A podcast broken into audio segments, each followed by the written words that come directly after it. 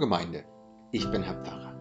Ihr hört meine neue Predigt, die Deuterhoheit Gottes, gehalten am 15. März 2020 in Wonsees. Gott fordert die uneingeschränkte Deuterhoheit über unser Leben. Im Predigtext für den Sonntag stellt Jesus klar, dass nichts höhere Priorität hat, als ihm nachzufolgen. Nicht einmal den eigenen Vater zu beerdigen, ist wichtiger. Gottes Anspruch ist radikal und Gott kennt keinen Verhandlungsspielraum. Sein Anspruch bezieht sich aber nicht nur auf das, was wir tun oder lassen sollen. Er bezieht sich auch darauf, wer wir sind. Er sagt uns Christen, wer und was wir sind. Seine geliebten Kinder, erlöst durch Christus, denen er in allem beisteht, was das Leben bereithält und denen er am Ende das ewige Leben schenken wird. Und auch da kennt Gott, Gott sei Dank, keinerlei Verhandlungsspielraum. Viel Spaß bei meiner Predigt. Der Herr segne Reden und Hören. Amen. Ein Ehepaar steht morgens um halb sieben auf. Sie brauchen keinen Wecker, weil sie jahrzehntelang um diese Uhrzeit aufgestanden sind. Jetzt sind sie zwar schon 15 Jahre in Rente, aber das steckt einfach noch ganz tief drin. Alles ist Routine. Die Frau macht unten Kaffee, während der Mann sich oben im Bad fertig macht. Als der Kaffeetisch gedeckt ist, wundert sich die Frau, wo ihr Mann bleibt. Sie ruft nach ihm. Keine Antwort. Ja, hört denn der wieder nicht? Wo bleibt er denn? Sie geht nach oben, ruft nach ihm. Keine Antwort. Sie findet ihn im Bad. Er liegt vor der Toilette am Fußboden in seinem Urin. Sie spricht ihn an. Er reagiert nicht. Sie fasst ihn an. Er reagiert nicht. Die Frau zieht ihrem Mann die eingesaute Schlafanzughose aus und bringt sie in die Waschküche. Dann nimmt sie einen Waschlappen und macht ihren Mann sauber. Anschließend holt sie eine frische Schlafanzughose aus dem Schlafzimmer, aber ohne die Mithilfe ihres Mannes schafft sie es nicht, ihn anzuziehen. Also geht sie wieder ins Schlafzimmer, holt eine Decke für ihren Mann. Danach erst geht sie ans Telefon. Sie ruft ihren Sohn an. Er geht nicht ans Telefon. Dann probiert sie es bei ihm auf dem Handy. Er geht ran. Sie sagt, mit Vati stimmt etwas nicht. Der Sohn ist völlig geschockt, was seine Mutter erzählt, legt sofort auf und wählt den Notruf. Ich weiß nicht, wie es Ihnen geht.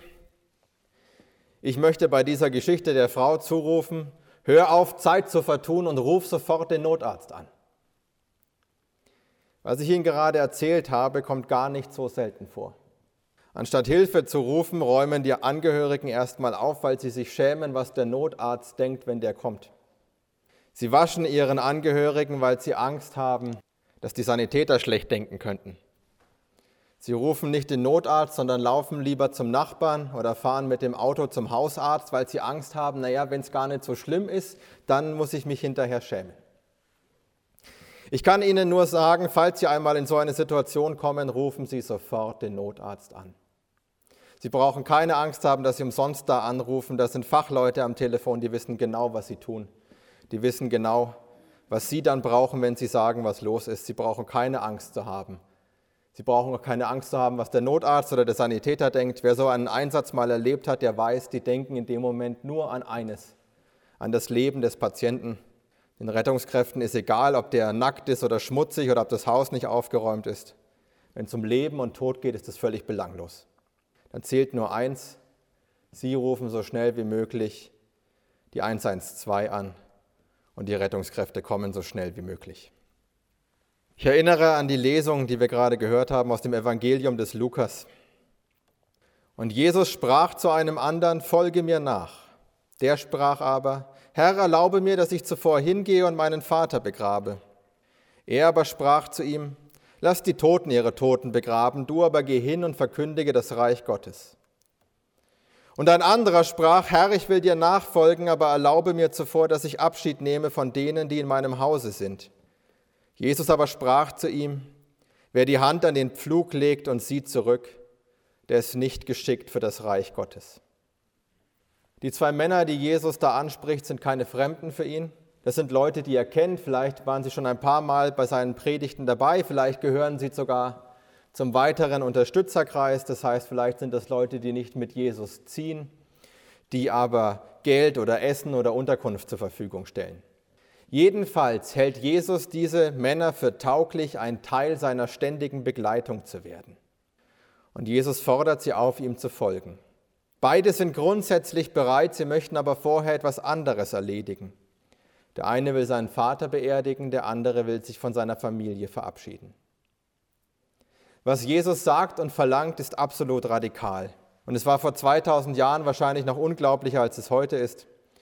Denn die Zumutung und die Rücksichtslosigkeit in Bezug auf die Gefühle der Betroffenen sind das eine. Aber dazu kommt, dass den Vater nicht zu beerdigen und sich nicht von Vater und Mutter zu verabschieden, eindeutig ein Verstoß gegen das Gebot ist, Vater und Mutter zu ehren. Bei der Geschichte der Frau, die ich erzählt habe, sind wir uns wahrscheinlich einig,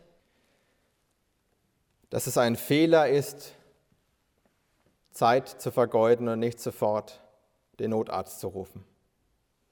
Wenn jemand noch schnell den Flur wischt, bevor er den Notarzt anruft, dann hat er die falschen Prioritäten. Leben retten ist oberstes Gebot. Das muss die höchste Priorität in dieser Situation haben. Ich vermute aber, dass wir uns bei dieser Berufungsgeschichte nicht alle einig sind. Ich denke nicht, dass jeder von Ihnen automatisch sagen wird, dass diese zwei Männer einen Fehler machen. Ich kann mir gut vorstellen, dass viele von uns heute ganz viel Sympathie für die zwei haben. Die wollen ja mit Jesus gehen. Sie wollen doch vorher einfach nur Abschied nehmen vom toten Vater oder von der Familie. Aber, und das ist ein ganz großes Aber, das ist ein riesiges Aber, es ist das größte Aber überhaupt. Aus der Perspektive Gottes machen die zwei einen Fehler. Aus der Sicht Gottes ist ihr Zögern, so nachvollziehbar es für uns auch erscheinen mag, falsch. Für Gott ist das Abschiednehmen vor der Nachfolge so verkehrt wie für uns das Aufräumen, bevor man den Notarzt ruft. Und damit führt uns der Predigtext an einen Aspekt des Christseins heran, der wirklich schwierig ist. Christsein heißt auch, Gott entscheidet, was Priorität hat und nicht der Mensch. Gott entscheidet, was Priorität hat und nicht der Mensch. Ganz oft ist das überhaupt nicht schlimm, weil Gottes Prioritäten und unsere ganz oft dieselben sind. Wenn Jesus beispielsweise lehrt, dass Leben retten wichtiger ist, als die Sabbatruhe einzuhalten, dann sind wir uns da wahrscheinlich einig. Das sind auch unsere Prioritäten. Das passt gut zusammen. Aber es gibt eben Punkte, da passt es nicht. Und hier ist so ein Punkt.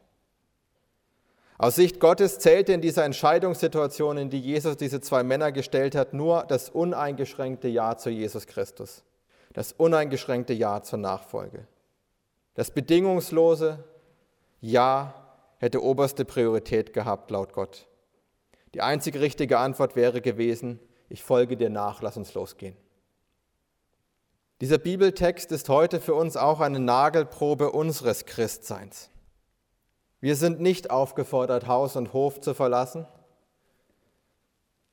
Das Christentum ist in unsere Gesellschaft inkulturiert. Wir sind gefordert, unseren Glauben im Alltag zu leben.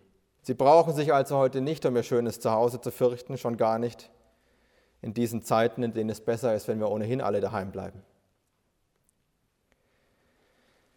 Was sich nicht verändert hat in den vergangenen 2000 Jahren, ist der Anspruch, den Gott an uns stellt.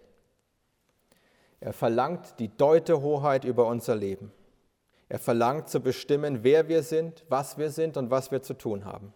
Glaube heißt, Gott als den Herrn auch über das eigene Leben anzuerkennen. Daran entscheidet sich, wer geschickt ist für das Reich Gottes. Wie lasse ich denn Gott den Herrn über mein Leben sein? Dazu gehören zwei Dinge. Die erste Sache ist ganz leicht sich mit Gott beschäftigen.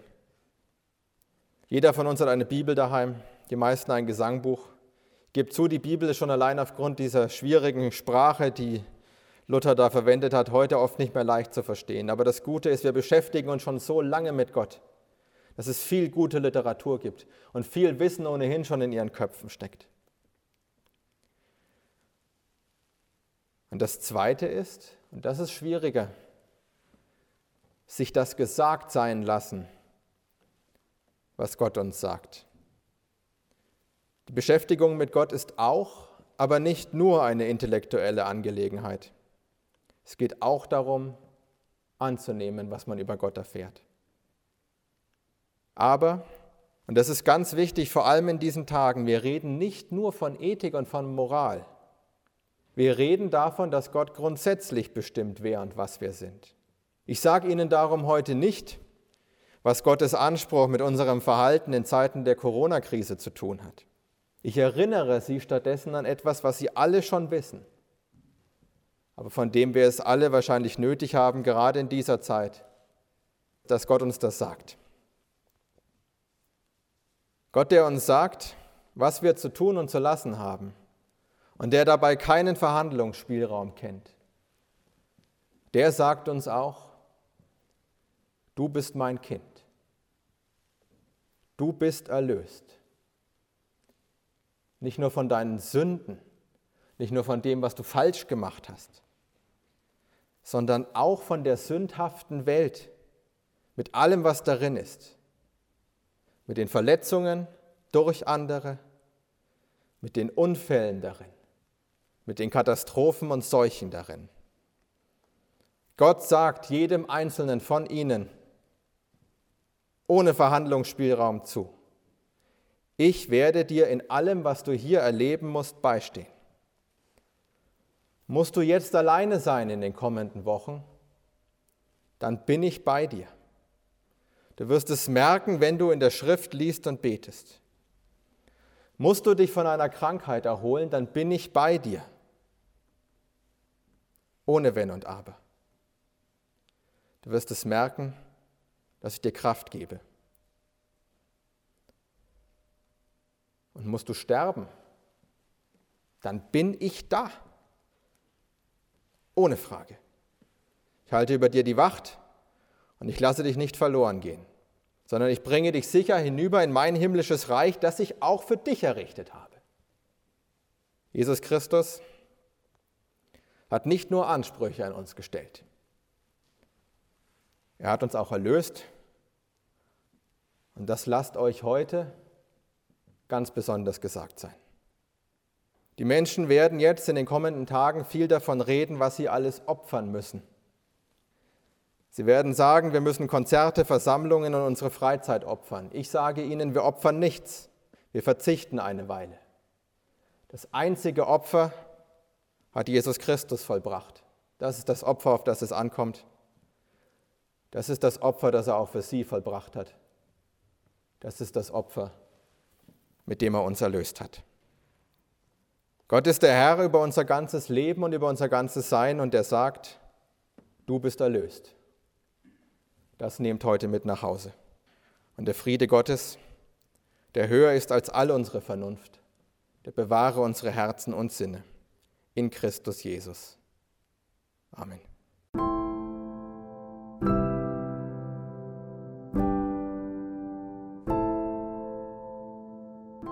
Ich hoffe, euch hat meine Predigt gefallen und ich hoffe, ihr lasst euch gesagt sein, was Gott auch euch zuspricht, dass ihr seine geliebten Kinder seid. Vor dem Gottesdienst stand ich mit einigen Kirchenvorstehern in unserer Sakristei. Irgendwie war klar, dass es wahrscheinlich der letzte Gottesdienst sein wird, den wir noch gemeinsam in der Kirche feiern können. Am selben Tag wurde dann entschieden, dass alle Gottesdienste vorerst ausfallen müssen. Ihr müsst darum aber nicht auf Gottes Wort verzichten. Ihr habt eine Bibel und ein Gesangbuch zu Hause und ihr habt das Internet. Alle meine Predigten könnt ihr nachhören auf www.herrpfarrer.de. Solange ich gesund bin, werde ich auch jeden Sonntag einen Gottesdienst aufnehmen und auf YouTube einstellen. Ihr könnt ihn immer sonntags ab 11 Uhr auf meinem YouTube-Kanal verfolgen. Den Link findet ihr ebenfalls auf meiner Internetseite www.herrpfarrer.de hapfarrer.de. Für mehr Content könnt ihr mir auch auf Instagram folgen unter dem Nutzernamen Herr Pfarrer. Bis wir uns wiederhören, bleibt gesund und Gottes Segen. Ciao.